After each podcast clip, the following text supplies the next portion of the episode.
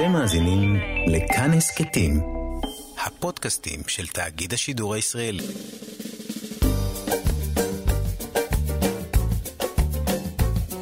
שישים החדש, עם איציק יושע. לחיות בגיל השלישי.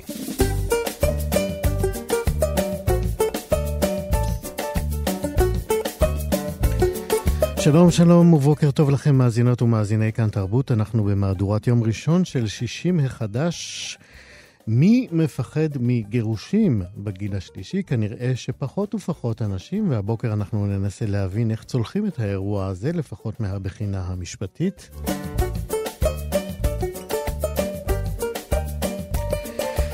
תומכי קבלת החלטות בשכר לבני הגיל השלישי זהו תחום עיסוק חדש שמתחילים ללמד באקדמיה משנת הלימודים הקרובה, ואנחנו נשמע על כך אה, בהרחבה עוד מעט. עוד אה, נשמע הבוקר על אגרות חוב כמכשיר להפגת בדידותם של קשישים. כן.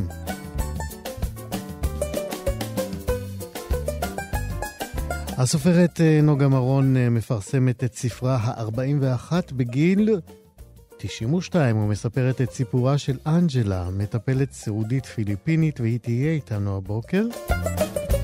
כל אלה, וכמובן גם מוסיקה ישראלית ותיקה, כמו בכל יום, יהיו איתנו בשעה הקרובה. בצוות התוכנית הבוקר, אבי שמאי, עורך משנה ומפיק ברצ'פט, עוזר הפקה, חן, חן, עוז, טכנאית השידור. אני איציק יושע איתכם עד 12.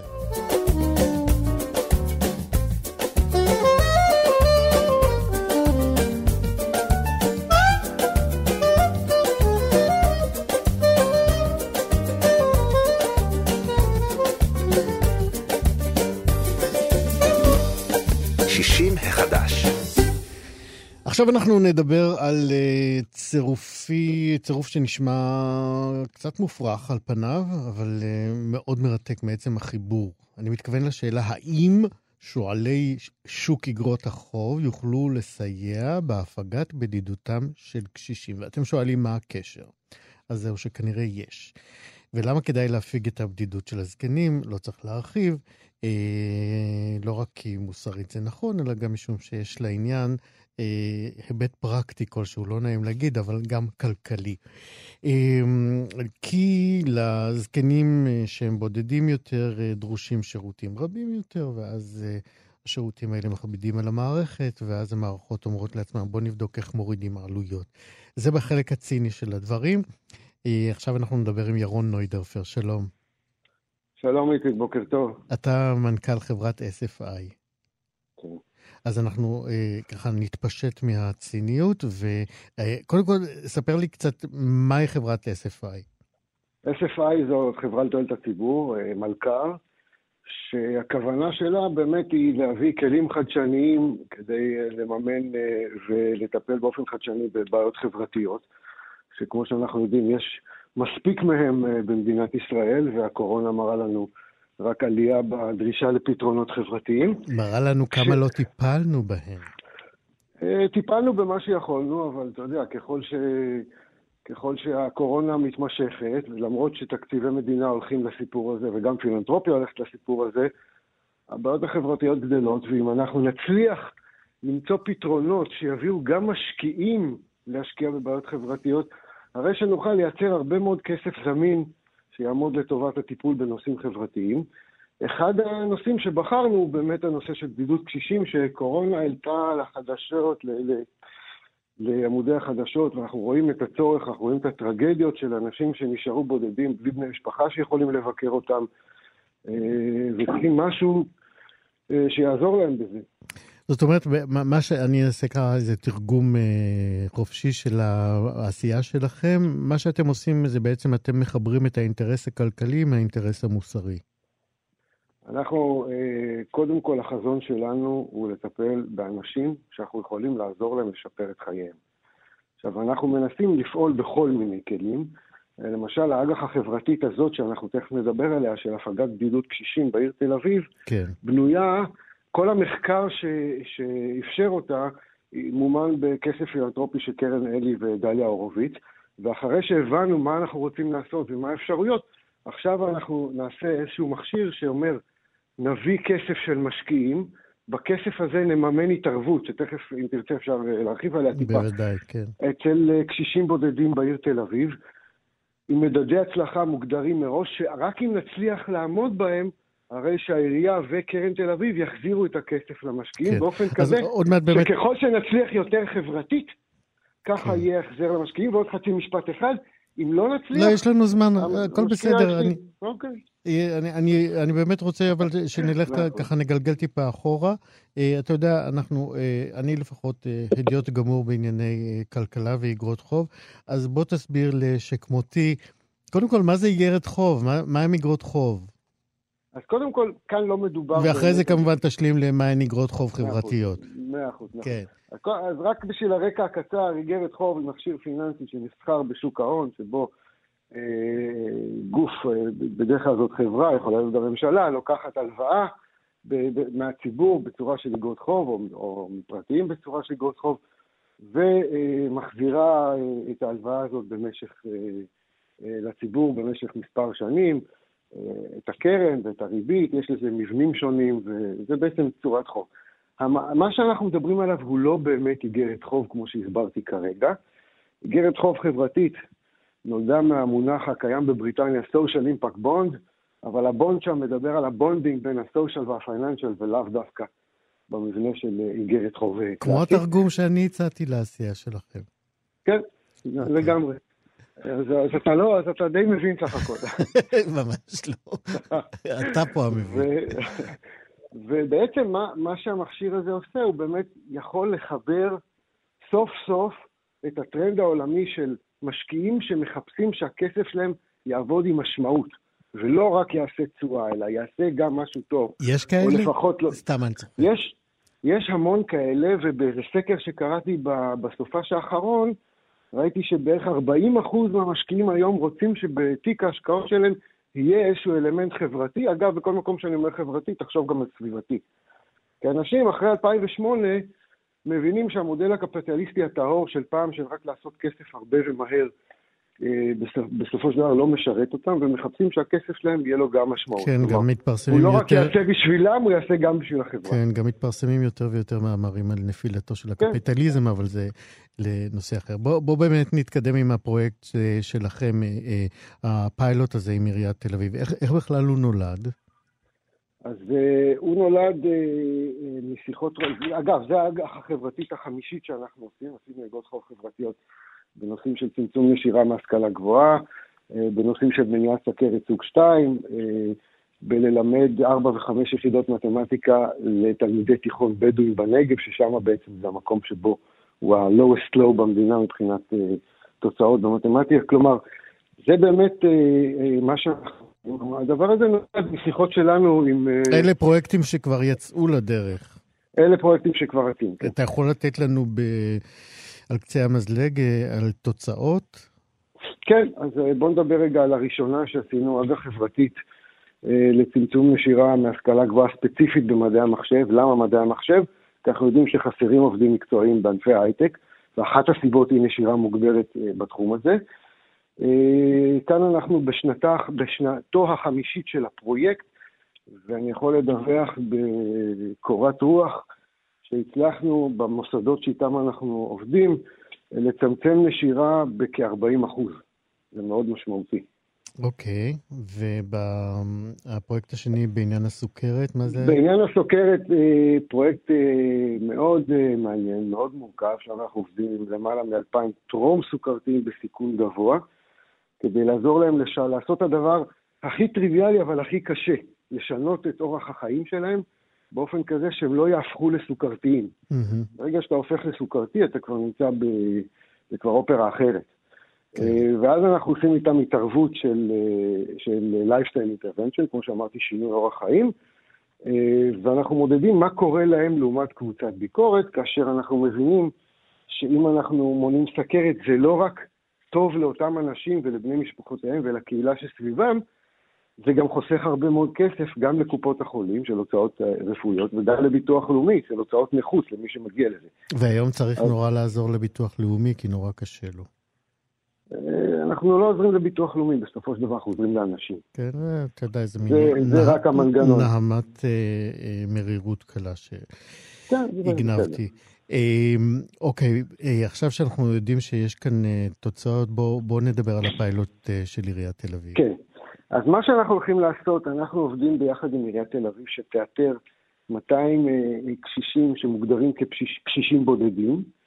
אה, ואנחנו נעשה איתם התערבות אה, אה, של חצי שנה, בין חצי שנה לשנה, שמורכבת גם ממרכיב אנושי, של מתנדבים שיבואו אליהם הביתה, אבל לא רק כדי לדבר איתם ולהפיג את ביותם בדרך הזאת, כי אם נעשה את זה, אז אחרי חצי שעה, שעה, כשהמתנדב ילך, הם יחזרו להרגיש בודדים. הרעיון הוא לייצר אצלם את היכולות ואת הכלים לצרוך את השירותים שהעירייה מציעה בלאו הכי לאותה אוכלוסייה. האוכלוסייה הזאת מאופיינת בזה שהם יושבים בבית ולא מתחברים לשירותים של העירייה, לא מתחברים לאנשים אחרים אה, במצבם, ואנחנו מנסים בעצם לתת להם את ארגז הכלים, או את הכלים שיאפשרו להם אה, להתחבר ל, אה, לאותם שירותים מצד אחד, ומצד שני, יהיה גם שימוש בטכנולוגיה מסוימת שמאפשרת להם לצרוך את אותם שירותים גם בלי לצאת מהבית במקומות שהם אה, רוצים אה, להישאר. Okay. כן. כמו להשתתף בהרצאות ובשיעורים וכולי וכולי, ואני לא מדבר על זום, אלא על משהו שהוא טיפה יותר אינטראקטיבי וטיפה יותר זהו, את, רצ... אני, אני רוצה לבקש ממך באמת לפרט קצת יותר. אה, קודם כל, אה, הזום, אתה יודע, הוא כלי אה, מתבקש ב, ב, בטח בשנה כן. הקרובה. כן. אבל איך הם, איך הם, איך מספקים דרכים נוספות להנחיל את הטכנולוגיות האלה שלא באמצעות? זאת אומרת, בפגישות אישיות. אז, אה, אז, המרכיב, אז המרכיב האנושי, כמו שאמרתי, יהיה מחולק לשלושה. אחד באמת זה להיות עם, ה, עם הקשיש עצמו, עם הקשישה עצמה. השני זה להוציא אותם מהבית, להראות להם איך לצרוך את אותם שירותים, להנגיש להם את זה ולייצר אצלם את ההרגל. והחלק השלישי הוא באמת להנגיש להם את הטכנולוגיה. הטכנולוגיה מורכבת אה, ממשהו שהוא קצת מזכיר לנו את, אה, קצת מזכיר לנו את זום, אבל הרבה יותר מיועד לקשישים, הרבה יותר מותאם להם, הן ברמת היכולת והפשטות אה, לתפעל את הדבר הזה, והן ברמת מבנה התכנים. כלומר, זה ממש איזשהו סטארט-אפ שאנחנו נעבוד איתו, שהתכנים מותאמים בדיוק לאוכלוסייה כזאת. למה 200? 200 כי, תראה, בעיר תל אביב יש למעלה מ-40 אלף קשישים. נכון. אנחנו, כששאלת אותי בהתחלה, ספר לי ירון על SFI, החזון שלנו הוא לייצר best practice, שאחר כך העירייה תוכל לאמץ אותו בעצמה. כלומר, אנחנו עושים איזשהו מין פיילוט במימון של משקיעים, כלומר, הם לוקחים את הסיכון. אם זה יצליח, יופי, כולם הרוויחו, אם זה לא יצליח, רק הם הפסידו. המשקיעים לוקחים את הסיכון לממן איזשהו פיילוט אה, במקום, בשדה החברתי, ואם זה מצליח, אנחנו מניחים את זה על שולחנה של העירייה, שמצפה לזה מאוד אגב, mm-hmm. שותפות. ואומרת, הנה, best, הנה ה-best practice, ככה עושים את זה ומגיעים לתוצאות מוצלחות. עכשיו אתם יכולים לקחת ולהפוך את זה מ-200 ל-2,000 או ל-20,000. כן, אה, באחד, בפרסומים שלכם, אתה נדמה לי התבטאת ואמרת שאג"ח חברתי או איגרות חוב חברתיות הם אה, כלי לביצוע ולמימון פרויקטים שדיברת על זה כרגע, שהתוצאות שלהם מדידות. איך, איך אתם אה, רוצים לראות, זאת אומרת, מה ייחשב בעיניכם לתוצאה טובה? שאלה נהדרת. בעצם אתה שואל אותי, איציק, ירון, איך מודדים בדידות? בדיוק. זו שאלה, שאלה כבדה. אז אה, כאן אנחנו משתמשים במדד בדידות, או שאלון בדידות, שפותח כבר לפני קרוב ל-30 שנה ב-UCLA בקליפורניה, אה, שמבוסס על הערכה עצמית אה, של אותו משתתף, אותו קשיש שממלא שאלון ומקבל איזשהו סקורינג, איזשהו ציון על רמת הבדידות שלו.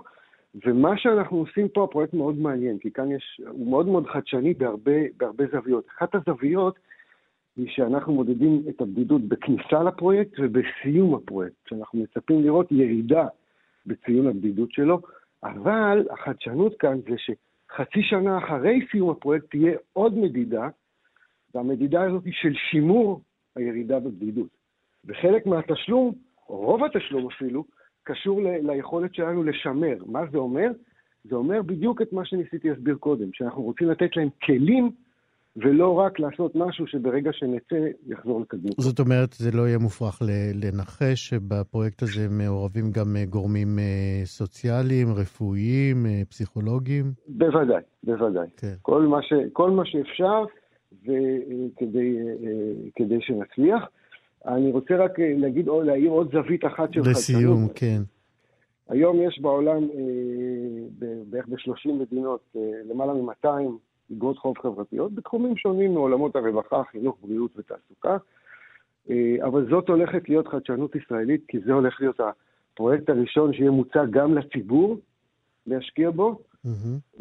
כלומר, אה, מי שגר בעיר תל אביב, או לא חייב, ורוצה להשקיע באוכלוסייה שקרובה לליבו, יוכל לעשות את זה באיזושהי דרך שאנחנו נציע. נשמע פרויקט מרתק ו- וראוי ב- ביותר. ירון אה, נוידרפר, אה, מנכ"ל חברת SFI, שאתם מובילים את הפרויקט, נכון? כן, כן. כן.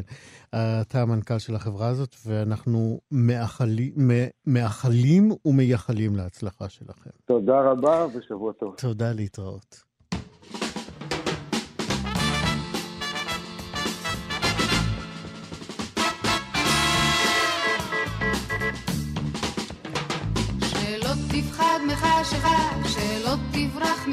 מנשיקה, שלא תרגיש שום מועקה, חובק אותי רק בחוזקה. אל תדקלם לי רק שירה, היד שלך קרון נורא, אין לא אגרום לך שום רע, אין מה לפחוד מנערה.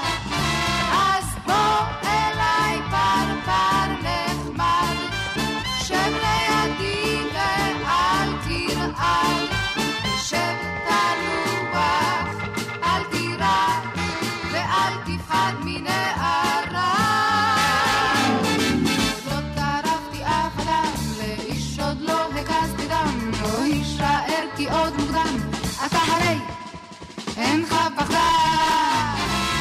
אם אין לך מה להגיד, אפשר לשמוע סתם תגיד, באך או שופן, אולי להיט, לי לא אכפת. אתה מחליט, אז בוא אליי פרפר נחמד, שב לידי ואל תרעד, שב תנובה, אל תירא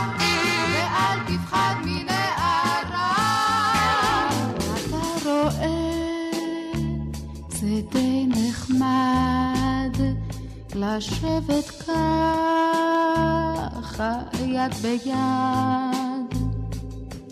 נו תירגע ואל תרעד, תשלוט על עצמך מעט. אתה רואה, נוכחת שזה לא מפחיד ולא קשה. תרצה קצת לעשן, אוי אלוהים, אתה ישן.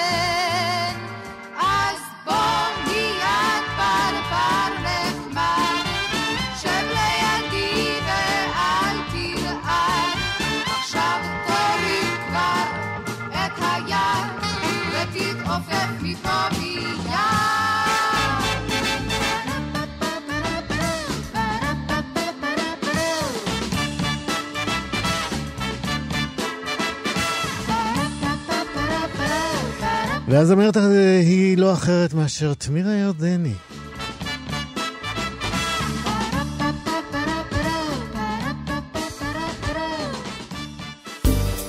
שישים החדש.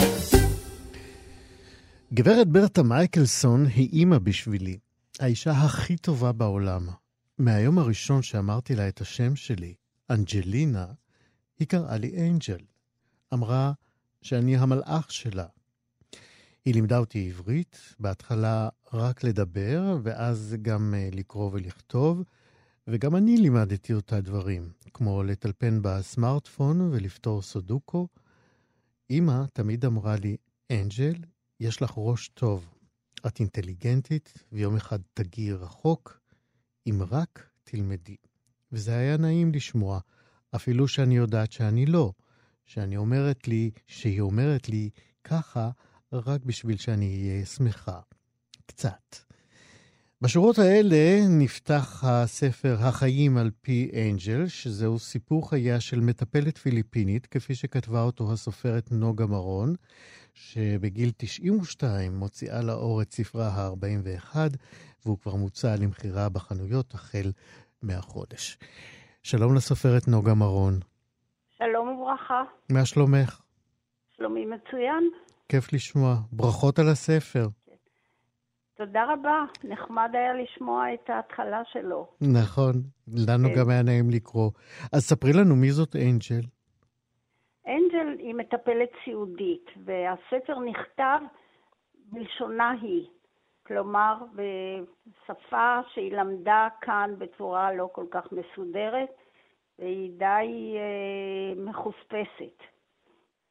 והיא אחת ממאות אלפי מטפלות פיליפיניות וזרות אחרות שעובדות ועובדים אצלנו בארץ ובכל העולם. ואת בחרת להביא את הקול שלהם, את המקום נכון, שלהם, כי- שבדרך כלל אה, קצת נמחק אצלנו. לגמרי נמחק, כיוון שלא רק אצלנו אגב. הרעיון הזה, אה, לכתוב את הספר דווקא על הנושא הזה, צץ בי לא במקרה. אני חיה בדיור מוגן, אחוזת צהלה בתל אביב, ואני מוקפת באנשים בני גילי, שחלקם כבר אה, נזקקים למטפלת כדי להתקיים. וככה זה, זאת דרכו של עולם. מהמם. אדם שנמצא בדיור מוגן, שם מעריכים את חייו עד כמה שאפשר, ובסוף החיים הרבה אנשים נזקקים כבר למטפלות. ואני עד לאחרונה, עד לפני אה, שלוש שנים, אה, הייתי עוברת במסדרון, רואה מישהי מהן, היא למעשה שקופה בעיניי. היא עונה שלום, חיוך חביב, אבל למעשה אני לא רואה אותה. אנחנו אפילו כשאנחנו עומדות צפוף במעלית, אני אפילו מנסה, לא יכולה לנחש בת כמה היא. נראית נערה צעירה, אבל בעצם יכולה להיות גם אימא ואישה מבוגרת שהילדים, ששולחת את הכסף לילדים שלה ש- כדי שהם יוכלו ללמוד באוניברסיטה ולשפר קצת את המצב של חייהם. מהמם. ויש כאלה שאין להם ילדים והן עובדות כך בשביל לאפשר לאחים ולאחיינים שלהם להגיע להשכלה גבוהה שהן ולהתקדם תומכות גם בחיים. במשפחה המורחבת שלהם. אה, אה, בבקשה?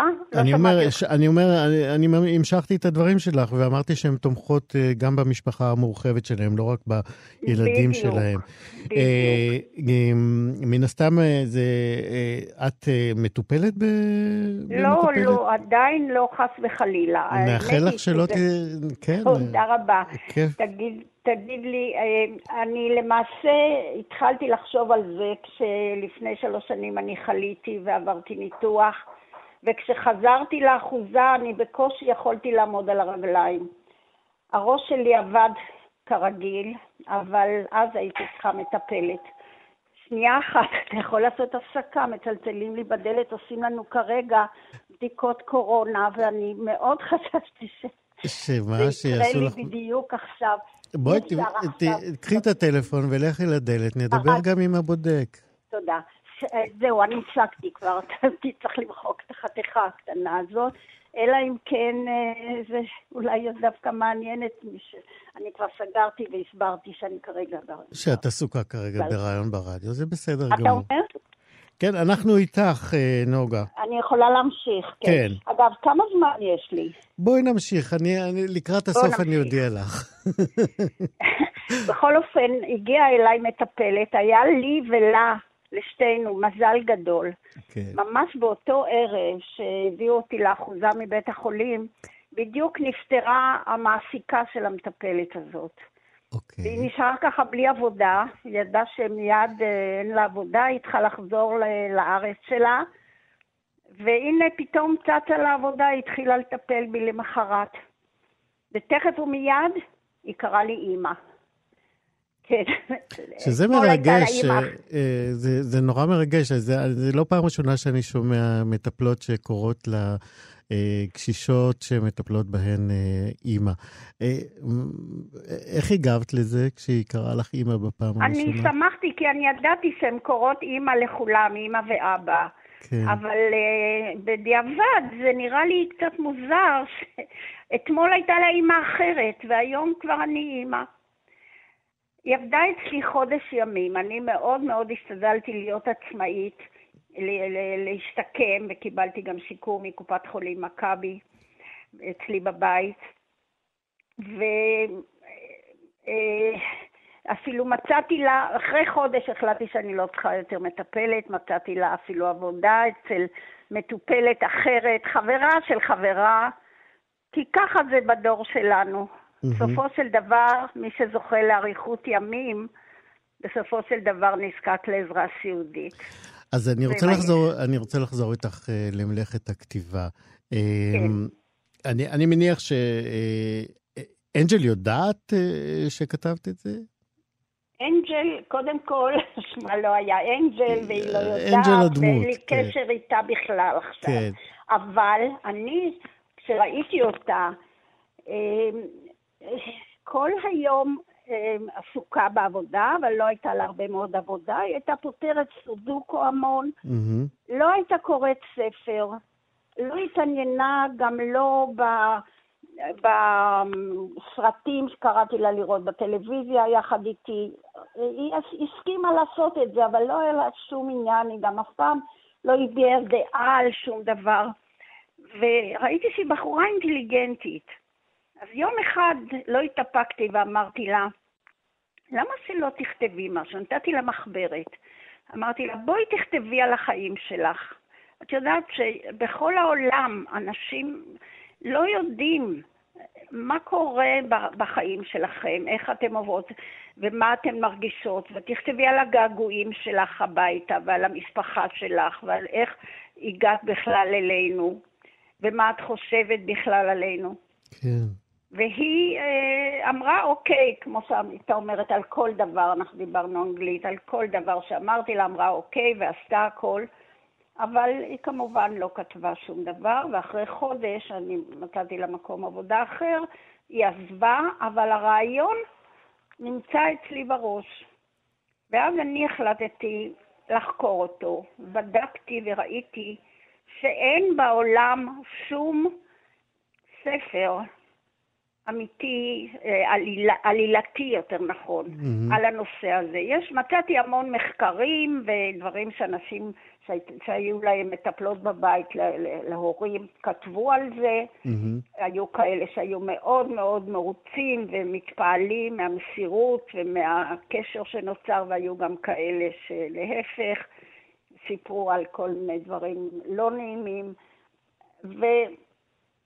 אבל אין שום ספר שמספר סיפור, סיפור עלילה, ואני החלטתי לכתוב את הספר הזה. וזה גם אה, אילץ אותך גם ככותבת, אה, אבל גם כמטופלת אה, בעבר קצת, לתקופה קצרה, זה להיכנס קצת לנעליים שלה.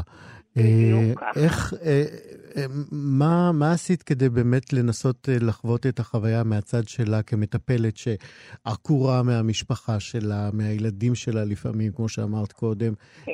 אני דיברתי עם כן. מטפלות, מטפלות שונות, והאמת היא שאני ניסיתי אפילו לפנות לאחת מה, מהדיירות שלנו, הייתה לה מטפלת שידעתי שהיא אינטליגנטית, והיא בעצם מנהיגה את המטפלות אצלנו באחוזה. מהמם. ו... ונתתי לה את הטיוטה של הספר, וביקשתי ממנה לקרוא, ולהגיד מה היא חושבת על זה. ואז, לתדהמתי, המטופלת שלה אמרה לי, תשמעי, דיברתי עם המטפלת, היא כעסה, והיא אמרה, אני לא מוכנה לשמוע על הספר. אני לא מוכנה, אנחנו באנו הנה כולנו לעבוד פה, אנחנו צריכות את הכסף, ואנחנו לא מעניין אותנו לקרוא ספרים שמישהו כותב עלינו.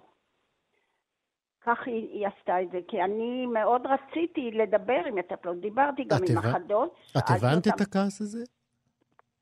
את הכעס הזה, הוא הפתיע אותי מאוד, אני מוכרחה להגיד. דיברת איתה? לא, Mm, אוקיי. היא לא רצתה, היא... את ה... ה... נו, המעסיקה שלה כן. אמרה לי שלא מעניין אותה. כן. היא לא רוצה, ואמרה את זה בתוקפנות, בתוקף כזה. מעניין למה היא הרגישה איום. אמ, לא יודעת, הם לא רוצים שנתערב בחיים שלהם כנראה. כן. אבל- ואת באת בכלל ממקום טוב, אה, להפוך אותם, ממקום- אה, לבטל, להפסיק את הש- את היותם שקופים, אה, אבל כל הכבוד שבהחלט בחרת לספר את הסיפור שלהם, של שכבה מאוד גדולה ורחבה של מטפלות ומטפלים שמגיעים לכאן כדי לעזור לקשישים שלנו. נוגה מרון, עם הספר החיים על פי אנג'ל, אה, אני רוצה עוד דבר אחד קטן, בבקשה, כן, אותך. כן. אני למעשה, מה שהיה לי חשוב בין היתר, לא רק לספר על חייה, אלא על נקודת הראות שלה אותנו. את בני הדור שלה, שלי, מהמם. הדור שבעצם הקים את המדינה הזאת. לכן סיפרתי סיפור עליהם, אבל הוא כתוב דרך זווית הראייה שלה, דרך העיניים שלה וגם בשפה שלה. שפה קצת מחוספסת כמובן, כן. אבל אמ, זה, זאת נקודה שאני מבקשת מאוד להדגיש אותה. יפה. איך היא רואה אותנו. יפה. וזה חשוב שידעו ידעו את זה אנשים שהמשפחות שלהם אה, מטופלות על ידי מטפלות. כן. ונזמין את המאזינים שלנו, מי שרוצה לקרוא את הספר שלך, החיים על פי אנג'ל, אה, הוא נמצא כבר בחנויות הספרים. נוגה מרון, תודה רבה ושנזכה לעוד הרבה ספרים ממך.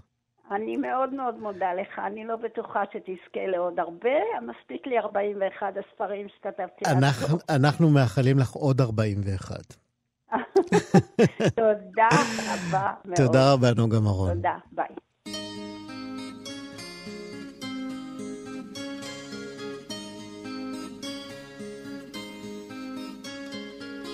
ראש מלאך ענוג ברח, ארמון זוהר של קרח צח, וקווקווי נוצות בסך, חשבתי זה ענן, אבל הקסם הצחור הפך פתאום לקיר שחור, ואור השמש לא יחדור, כי בדרכו נחסם.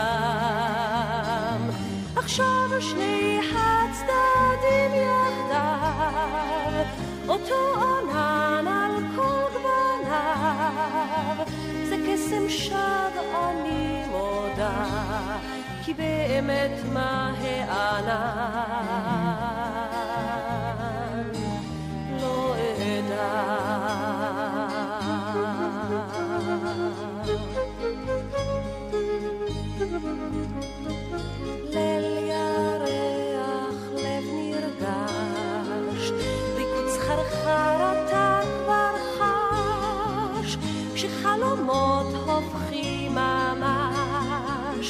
חשבתי אהבה,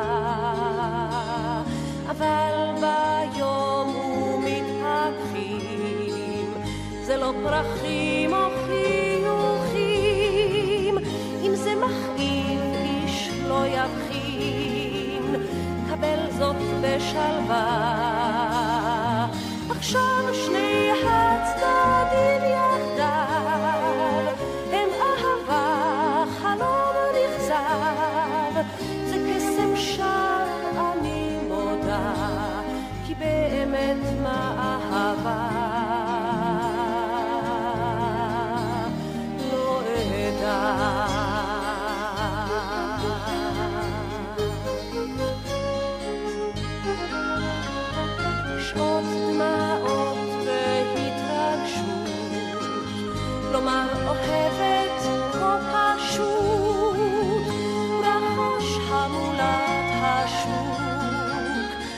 חשבתי החיים,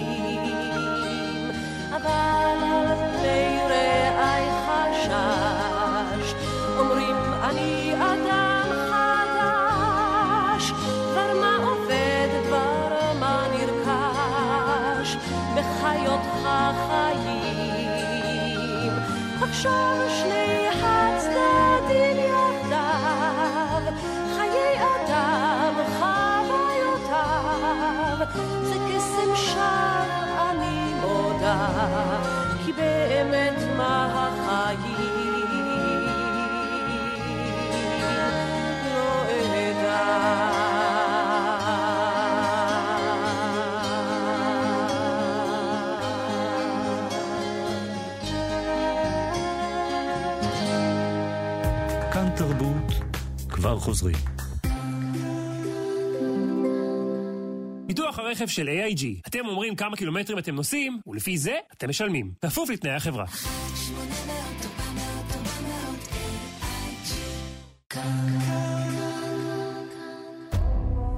מחר בטהרן, האיום מחדש מגיע מכיוון לא צפוי. סדרת הריגול שכל המדינה מדברת עליה, בפרק שישאיר אתכם בלי אוויר.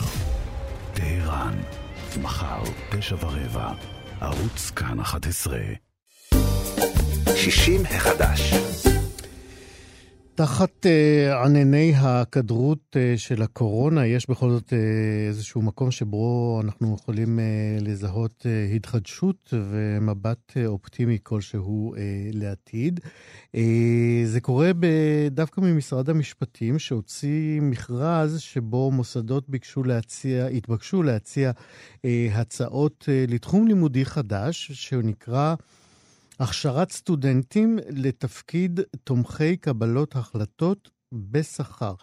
זה תפקיד חדש, הוא רשמי מטעם המדינה, והוא נועד בעצם אה, לקדם סיוע לאוכלוסיות שונות שזקוקות לתמיכה בקבלת החלטות בתחומי אה, חיים שונים.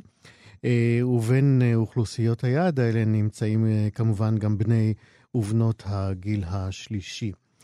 אה, התוכנית הזאת היא סיפקה לי לפחות איזו הזדמנות אה, להציץ קצת על הנתונים היותר מעודכנים על אוכלוסיית הגיל השלישי בישראל. מצאתי שלפי מכון אה, ברוקדייל, במדינת ישראל חיים כיום למעלה ממיליון קשישים. באחד מתוך כל ארבעה משקי בית בישראל חי אדם שהוא בן 65 פלוס.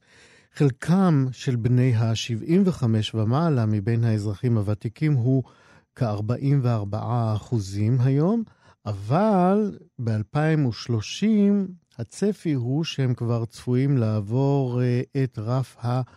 שימו לב, 50 אחוז. לפי הלשכה המרכזית לסטטיסטיקה, ב-2019 בישראל חיו כ-48 אלף בני 90 ומעלה. אז זהו, אז תחום הלימודים הזה שיעזור לאוכלוסייה הזאת אה, לקחת החלטות אה, מושכלות, ייפתח אה, לראשונה בסמינר הקיבוצים בשנת הלימודים הקרובה, כמובן כפוף למתכונת קורונה. אחרי כל זה אנחנו אומרים שלום ללי ליבר. לי? כן, שלום, אתה שומע אותי? עכשיו אני שומע אותך. נאמר רק שאת ראש המרכז לפיתוח אה, מקצועי וקשרי חוץ במכללת אה, סמינר הקיבוצים. כן. על פניו, התחום הזה החדש, הוא נראה כמו, את יודעת, אה, אני לא רוצה להגזים, אבל כאילו אני אמרתי לעצמי, רגע, איך לא חשבו על זה קודם? אבל mm. זה, זה יופי של יוזמה, זה מה שאני רוצה להגיד. ספרי לנו כן. קצת על הרקע לה, להקמה שלה. אז קודם כל, גם אני, אני בהחלט חושבת שזה יופי של יוזמה. לי עצמי יש הורים קשישים, ואני היום, אני לא רוצה לתאר לך ולמאזינים את נבחי הבירוקרטיה וכל מה שאנחנו עוברים עם קשישים. נראה לי שאת לא יכולה לחדש כן. לאף אחד. אז בואי נתרכז בחלקים בקור. האופטימיים באמת, בתוכנית הזאת שבאה לעשות אולי סדר ב, ב, בסבך הזה. ולכן. כן. שמחתי כל כך שמשרד האפוטרופוס הכללי יצא במכרז לקורס הזה, וההשתלמות הזו היא פשוט בנפשי. ההשתלמות הזו תעניק אה, תוכנית לימודים של 44 שעות, שבהן הם יטעמו על קצה המזלג, המשתתפים יטעמו על קצה המזלג, מה, מה האחריות שלהם בכלל, מה הם סוגי המוגבלויות, על, על, על איזה החלטות, כלומר זה לא יחליף את האפוטרופוס. כלומר, האפוטרופוס זה משהו אחד, וקבלת, ומינוי כזה של תומך קבלת החלטות, הוא ייעשה בהליך משפטי.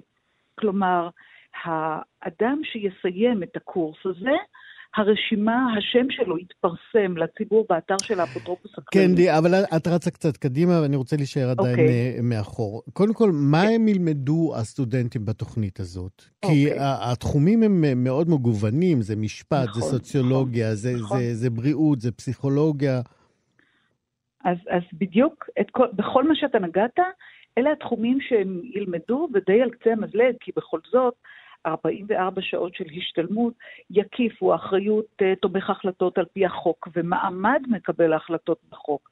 אה, סוגי מוגבלויות, הם ילמדו על כל מיני סוגי מוגבלויות, כולל מחלות זחלניות בזקנה בעיקר. כן. הם ילמדו הנגשת מידע, איך להנגיש לשונית ואיך להנגיש קוגניטיבית לאנשים שיש ירידה קוגניטיבית.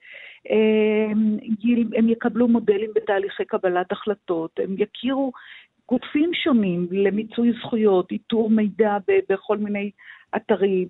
הם יקבלו סדנה למיומנויות לפיתוח קשר בין אישי. וסוגיות בהתנהלות זאת אומרת, כלכלית. ה- ו- ובתום הקורס בעצם יהיה להם גם מעמד חוקי.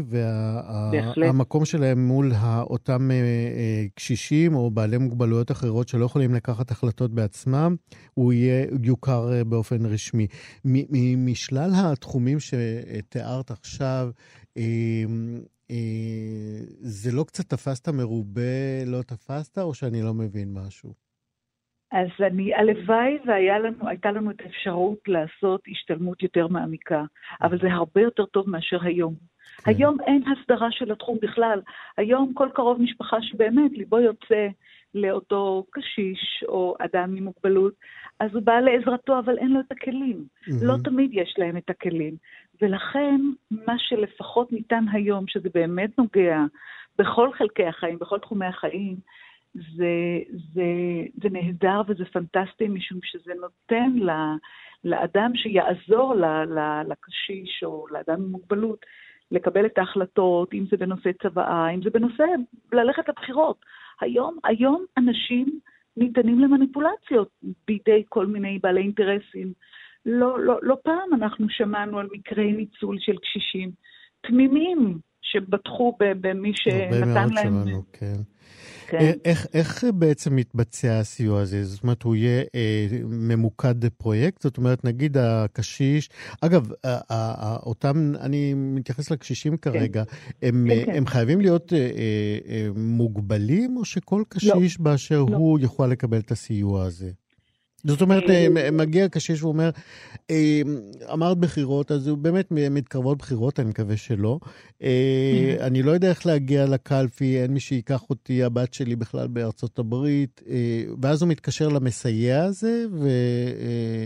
והוא עוזר לו? שעוזר לו, כן.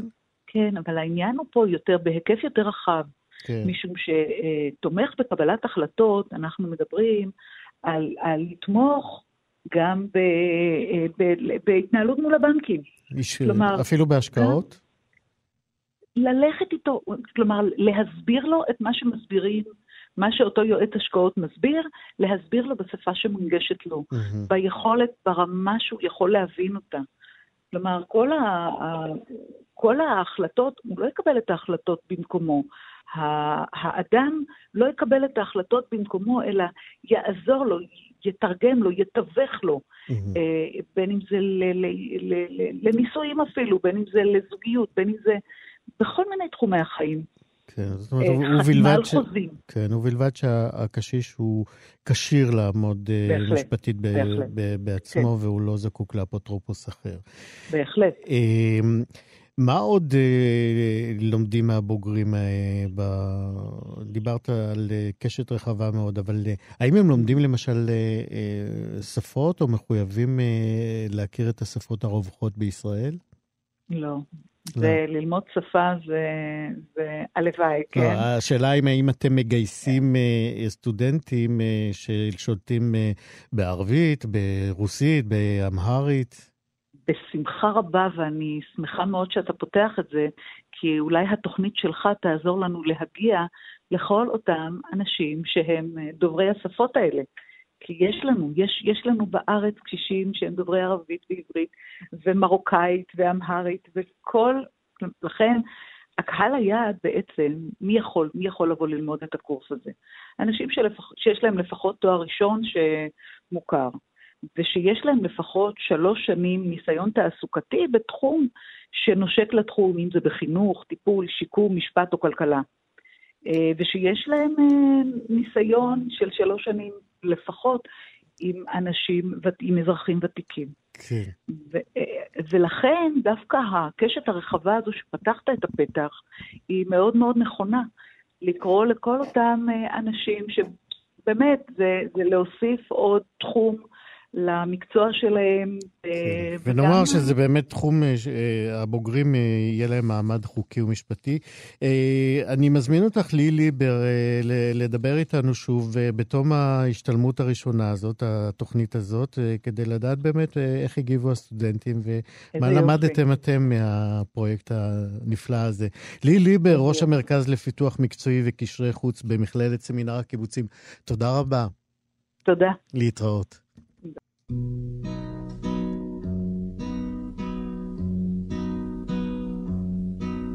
הביתה חזרי, בעלך לא בריא. אם הוא חלה, שיקח לו גלולה, או בוא יקירי, ונמשיך עוד לרקוד. אחר כך נלך את אישי לראות, נלך את אישי הזקן לראות. הביתה חזרי, כי הוא רע מצבו. אם רע לו מאוד, שיזמין לו אחות, או בוא ונמשיך עוד לרקוד. אחר כך נלך את אישי לראות, נלך את אישי הזקן לראות. הביתה חזרי, כי גוסס בעלך.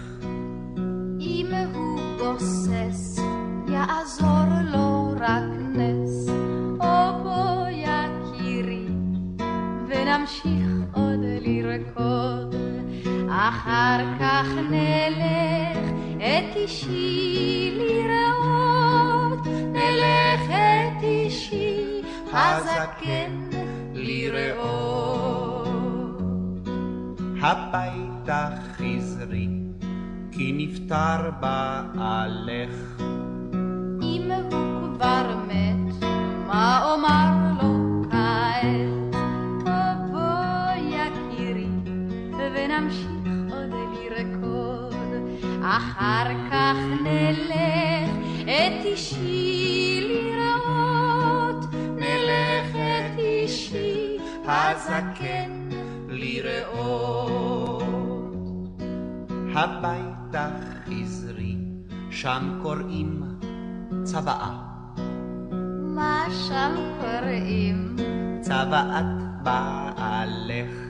או לא יקירי, לא אוכל עוד לרקוד, הביתה ארוץ על אישי לבכות, על מות יקירי הזקן לבכות.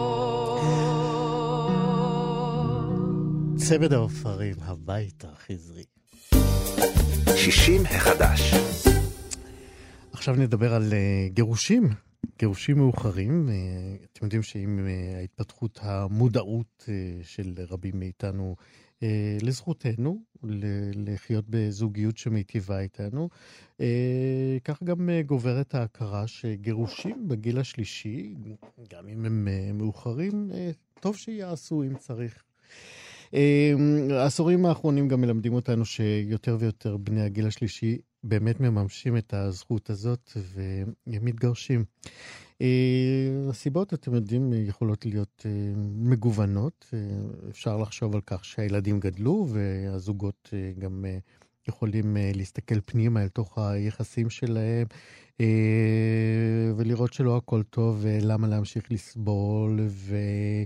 וגם הילדים גדלו ועזבו את הבית, אז אנחנו לא כך נגרום להם טראומה כמו לילדים קטנים שהבית שלהם מתפרק, וכך הלאה וכך הלאה. ועכשיו שהסכמנו שגירושים מאוחרים הם גם הזדמנות מבטיחה לחיים חדשים, אנחנו ננסה לבדוק את ההיבטים המשפטיים הייחודיים, יש לומר, של גירושים בגיל הזה. שלום לעורכת הדין דוקטור שרון פרילינג. שלום וברכה. את מומחית לדיני משפחה וירושה. אכן. אז uh, עכשיו החלטנו להתגרש, אנחנו בני uh, 65 פלוס. אה, בוא נדבר על... אה, בוא נתחיל, מה עושים עם כספי הפנסיה אחרי שהחלטנו להתגרש? אז נכון, אז שאלה שבאמת הופכת להיות uh, מהותית מאוד בגיל השלישי, זה באמת uh, מה קורה עם זכויות הפנסיה, ובפרט מה קורה כשבעצם שני בני הזוג נמצאים במצבים שונים שאיתם הם התמודדו ביציאה לחיים עצמאיים. כמובן חשוב לומר שחלוקת זכויות הפנסיה היא תמיד רלוונטית, גם בגיל צעיר יותר, אבל כמובן הופכת מוחשית ומיידית כאשר אנחנו מדברים על גירושין בגיל השלישי. אחד הדברים שחשוב מאוד לדעת זה חוק אה, חדש יחסית, הוא כבר כמה שנים, אבל אה, הוא יחסית נחשב חדש, והוא החוק לחלוקת חיסכון פנסיוני, שבא לתקן עוולה רבת שנים, שבמסגרתה, אם ניקח כרגע כדוגמה את המודל היותר מגדרי מאפיין של גבר שצבר יותר זכויות פנסיה ואישה שצברה פחות, אז uh, לפני החוק היו מצבים שבהם החלוקה כמובן נעשתה בעוד שני בני הזוג בחיים, ושעה שהבעל הגרוש הלך לעולמו, למעשה לאישה הגרושה כבר לא הייתה שום זכאות לפנסיה, ואילו בת זוג חדשה של הגבר הגרוש שנכנסה לחייו אה, שנה או שנתיים, זוכה בפנסיה שלו? הפנסיה, בדיוק, זכתה בפנסיה שנצברה בעשרות שנים. ככה אם ניקח את הדוגמה שהכי מהדהדת בנושא הזה, זה איש צבא קבע שהאישה הלכה אחריו לכל מקום. לא פיתחה קריירה משל עצמה, גידלה את הילדים לבד, ובאמת אה, אה, בזיעה אה, הרוויחה כל שקל בזכות הזו, למעשה נשללה ממנה וקיבלה אותה מישהי חדשה שנכנסה ללא שום אה, עמל ומאמץ.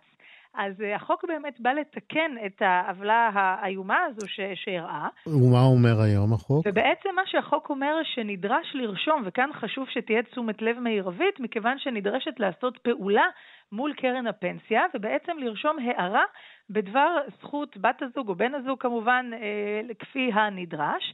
זאת אומרת, באמת... אפשר לרשום היום בקרן הפנסיה שגם אחר מותו, אה, מותה ומותו אה, ונישואים אה, של בן הזוג לבן זוג נוסף, הפנסיה תישאר לבן הזוג הראשון. נכון, כמובן, בהיקף מסוים. אנחנו מדברים על כך שכאשר הפנסיה מתחלקת בעת, שנחלקת בעת שבני הזוג הם בחיים, אז גם כאן כבר אין את התלות בבן הזוג הגרוש, שהוא זה שצריך להעביר את הכסף כל חודש, ואז אה, יש תלות גדולה במידת, אה, כמובן, דבקותו במשימה, אלא הגוף עצמו הוא זה שיוצר את הפיצול, הוא זה שמשלם. יש כאן גם ודאות אה, קיומית ממשית וחשובה לקבל את הסכום מדי חודש ללא תלות בגחמותיו של בן הזוג, וגם גם לאחר פטירתו, למעשה הצד הזכאי, אם ניקח כרגע את הדוגמה המגדרית, וסליחה על כך, של האישה שמקבלת את הזכויות, אז היא מקבלת 60% מאותה קצבה שהיא קיבלה בחיי בן הזוג. זאת אומרת שאני תמיד נוהגת להתבדח ולומר, עדיין צריך להתפלל לאריכות ימים של בן הזוג, גם ברמה האינטרסנטית הכלכלית. אבל, אה, אבל מעת שחלילה אירע ה... אבל זה מחיר יקר מדי להחזיק את הזוגיות רק בשביל עוד 40 לא, אחוז חלילה, פנסיה. לא, חלילה, לא להחזיק, בוודאי, לא, לא, חלילה, זה לא להחזיק, הכוונה שמדובר במצב שבן הזוג הגרוש יאריך ימים, גם אה, כשבני הזוג אוקיי. גרושים למעשה. זה בסדר.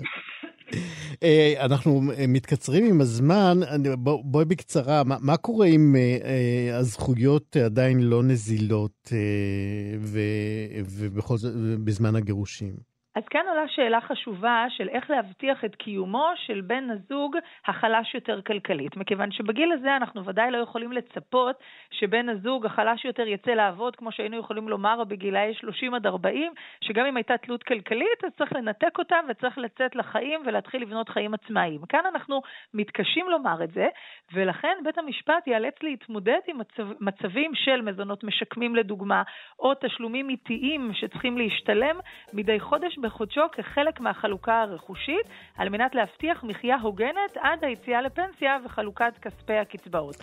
עורך דין, עורכת הדין דוקטור שרון פרילינג, את שומעת את הצלילים, הם מבשרים את הסיום. אני מאוד מודה לך על השיחה הזאת. אני בטוח שאנחנו נשוב ונשוחח בעניין, כי יש עוד כמה וכמה סעיפים ותתי סעיפים שכדאי להתייחס אליהם. תודה רבה לך. תודה לכם. להתראות. כאן אנחנו מסיימים את מהדורת יום ראשון של שישי מחדש. תודה רבה מאוד לאבי שמאי, עורך משנה ומפיק התוכנית. תודה לברט שף, תודה לחן עוז, טכנאית השידור. אחרינו, מה שכרוך, מה יעשה לה יובל אביבי. אני איציק יושע, נתראה כאן מחר. אתם מאזינים לכאן הסכתים, הפודקאסטים של תאגיד השידור הישראלי.